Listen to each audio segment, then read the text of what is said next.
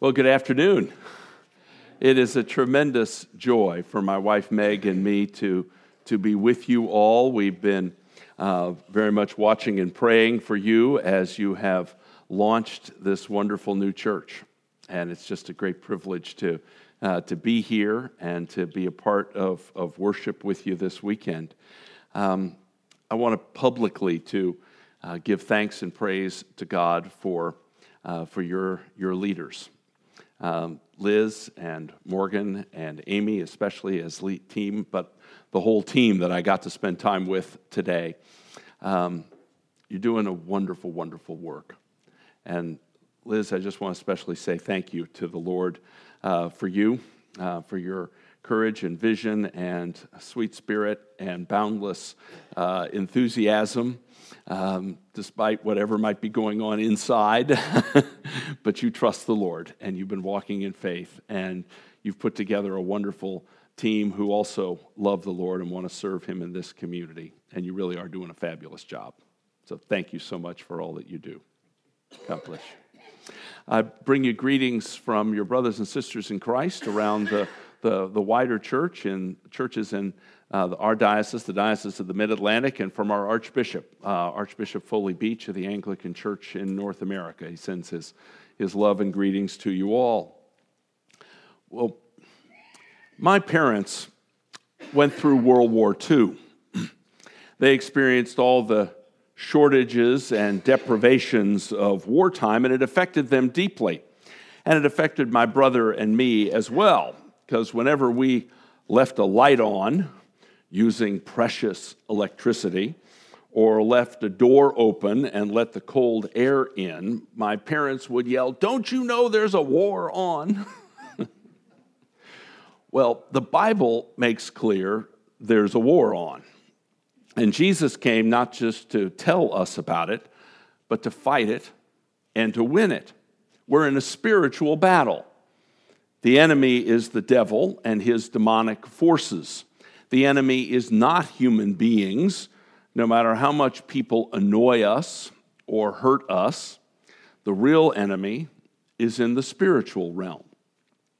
The great Anglican writer C.S. Lewis said that every inch of this planet and every person on it has been claimed by Satan and counterclaimed by God, meaning there is no neutral territory. To become a Christian is to renounce Satan and everything to do with him and to side with Jesus in the battle.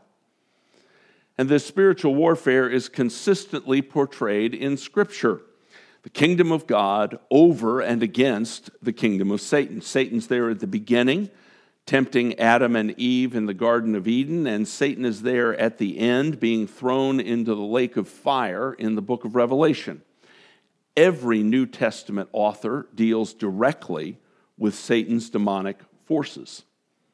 And in our gospel reading tonight, Jesus describes his ministry as binding the strong man, as he calls Satan, tying him up. 1 John chapter 3 probably summarizes it best in words we prayed at the beginning of the service when it says that the whole reason Jesus came was to destroy the works of the devil. Now, the decisive battle in this uh, spiritual war was at the cross. The Bible says that it was in dying for us on the cross that Jesus triumphed over the spiritual forces of darkness. And theologians have likened that decisive victory to D Day in World War II on June 6, 1944, the Allied forces of Britain and the United States and Canada came across the English Channel and landed on the beaches of Normandy, France, to um, re- take back France and Europe from the occupying Nazi forces. My dad hit the beach two days later. Military historians say that when the Allies established that beachhead, the outcome of World War II was decided. But there was still a lot of fighting ahead. In fact, for most countries, more soldiers died in the last year of the war than in all the previous years. On the cross, Jesus won the decisive victory over Satan, but there are still a lot of casualties in the battle.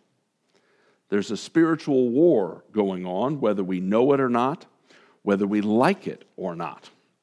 And we are involved in this war, whether we want to be or not. Now, you've been in a series of sermons on the Gospel of Mark, and I've been listening to them online along with you, and they've been great, haven't they? I think they've really been wonderful. You're only up to chapter three, but even in these opening chapters, it is clear that there's a spiritual war on. Amy, in particular, spoke about this in her wonderful her sermon a few weeks back. But you've already seen Jesus attacked in the wilderness by Satan through his temptations. Jesus encountering a man with an evil spirit, a spirit which shakes the man violently when Jesus orders it to come out. Jesus healing Simon Peter's mother in law and then healing many who were sick or and he drives out many demons. He goes over all over Galilee preaching the gospel, casting out demons.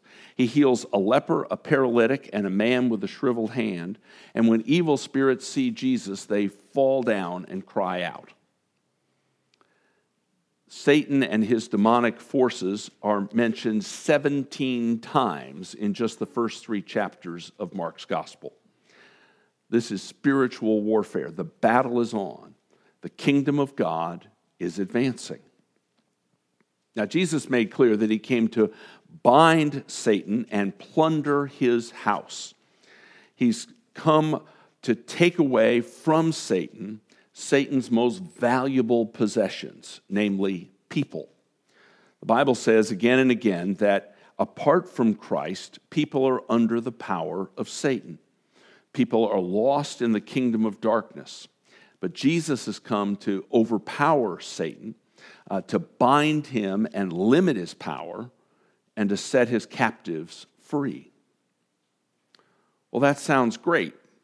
But if Satan has been bound by Jesus, why do we see Satan doing so much harm in this world?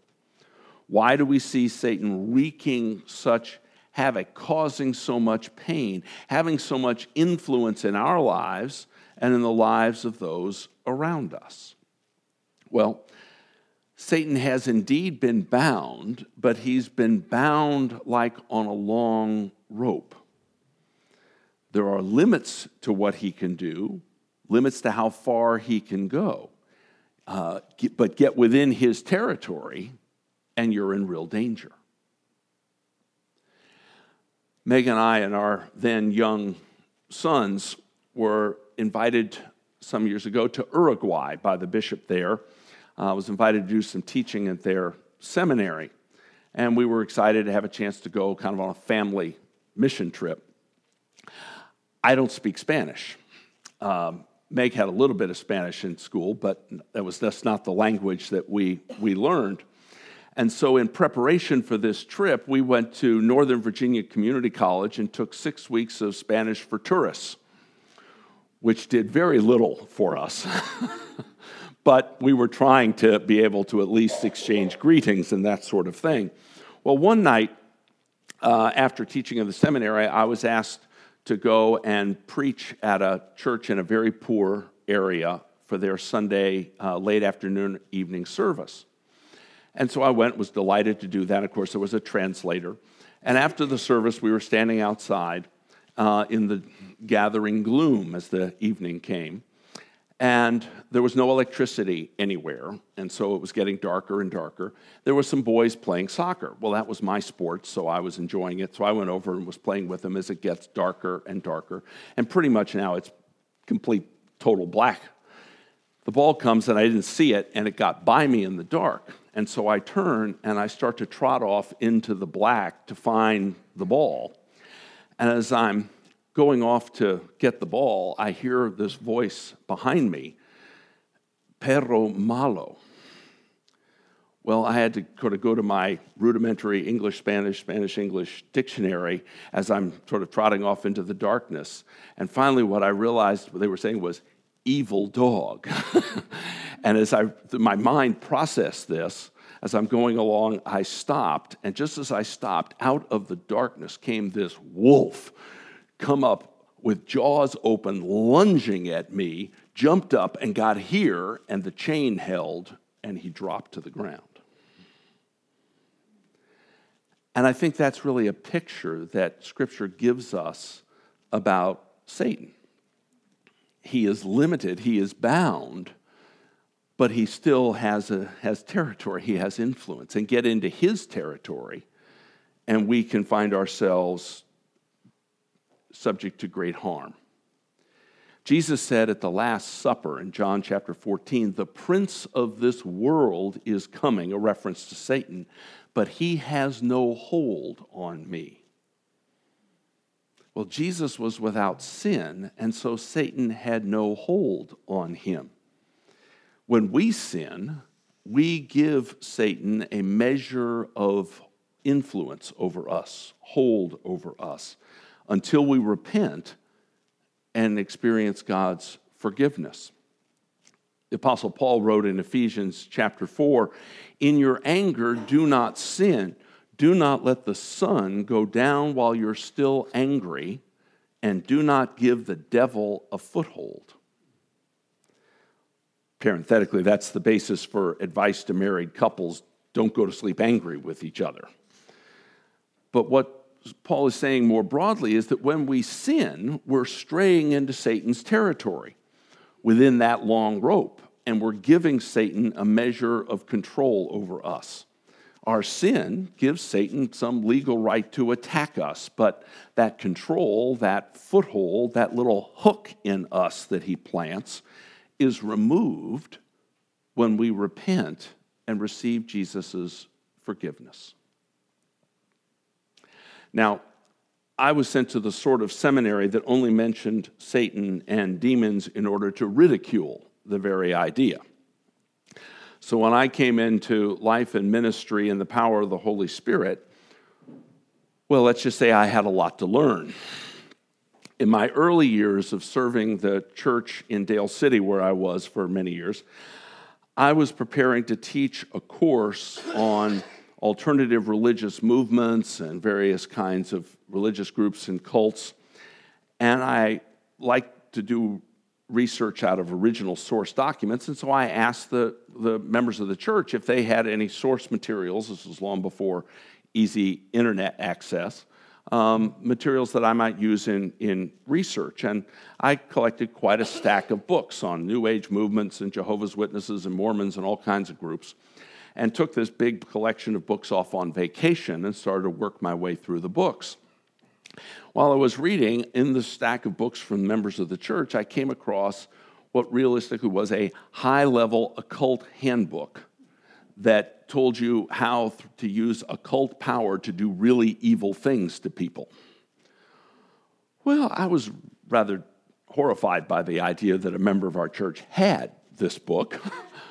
and so when I got back, I went to the woman who lent it to me, a woman named Sherry, and I told her that I'd like to talk to her about her book, and she said that was fine.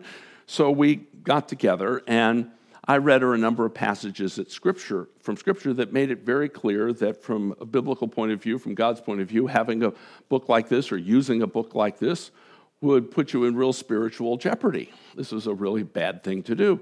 At which point she said, Well, it's not my book, it's my mother's book. And I'm going, Oh, yeah, okay. Uh, but then she said, When you were reading those passages, there was one thing in there that I have been very much involved in. And I said, What was that? And she said, Astrology.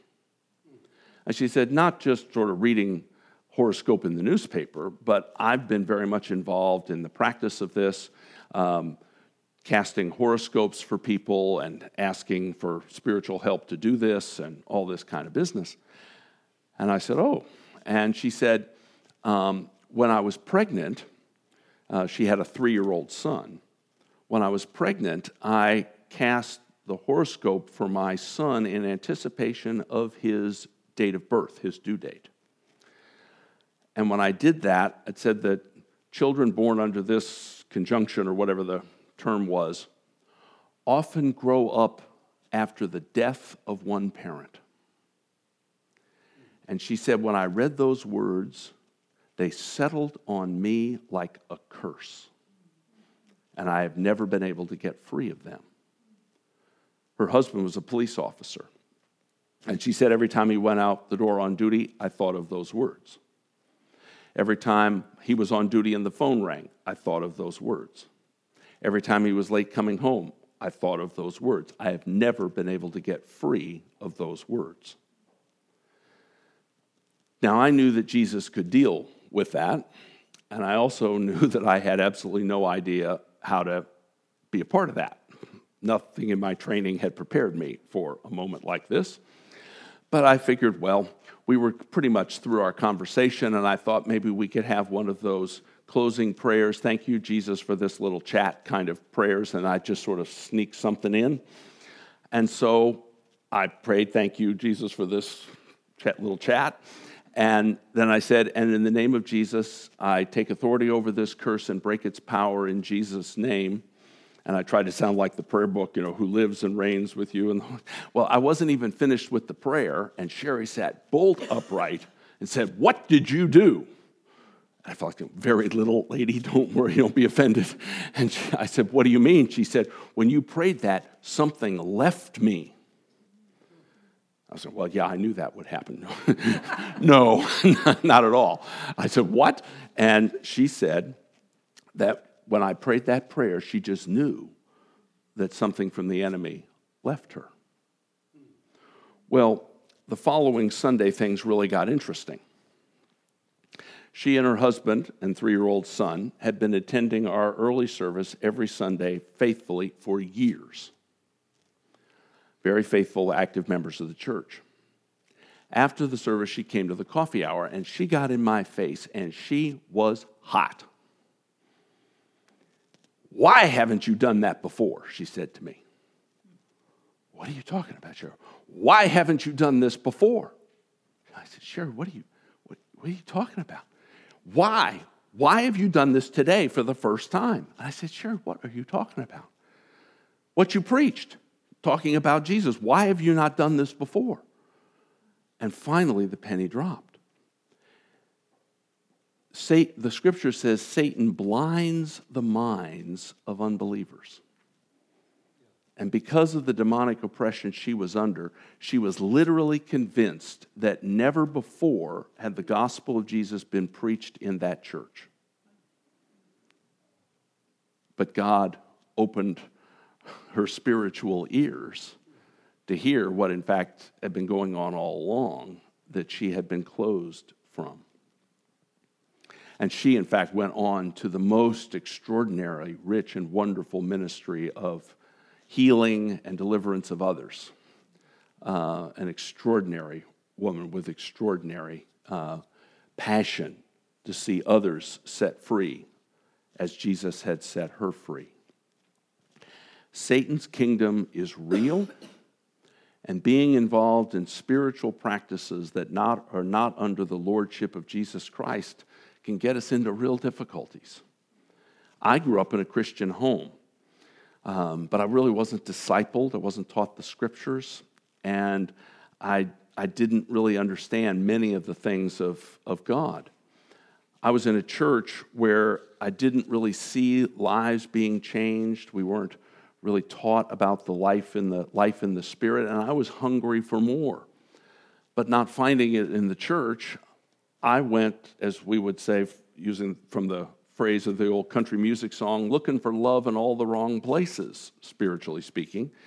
Because instead of seeking more of God in the church, I went looking not in rebellion against Jesus, but just because I was hungry, looking for God in things like the New Age movement and spiritual practices like astrology and numerology and mind sciences and all the rest. I wasn't consciously trying to turn away from Jesus but I was hungry for supernatural reality. In college, I took transcendental meditation training. Maharishi Mahesh Yogi, that's the practice where you repeat a mantra over and over again. They didn't tell me that that, I again wasn't rebelling against God because I didn't understand it. I didn't realize that I was calling on the name of a, of a, of a God who is a demon.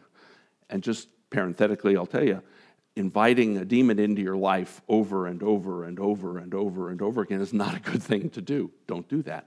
I didn't understand what I was doing. But God sets us free when we turn away from the things of Satan's kingdom and ask for the Lord's forgiveness, he sets us free. And let me encourage you that if you've been involved in, in any spiritual practices that are not under the lordship of Jesus Christ, that you go to the prayer teams or to your, your leaders and pray with them, ask the Lord's forgiveness, and renounce those practices and let the Lord set you free. We understand about forgiveness, it's not enough to simply not do something anymore. We need to be forgiven and, and set free. Our God is a powerful God. And Jesus comes to, to proclaim the kingdom of God and demonstrate that kingdom in our very lives. He is such a good and faithful Savior. And He wants to work in each one of us for His glory and for the spread of His kingdom. So, Heavenly Father, I thank you that you have told us through your Son Jesus that you have come to set the captives free. And you desire for us to know the fullness of that freedom that we might serve in your kingdom, a kingdom which is beautiful and powerful and true. For it is in Jesus' name that we pray. Amen.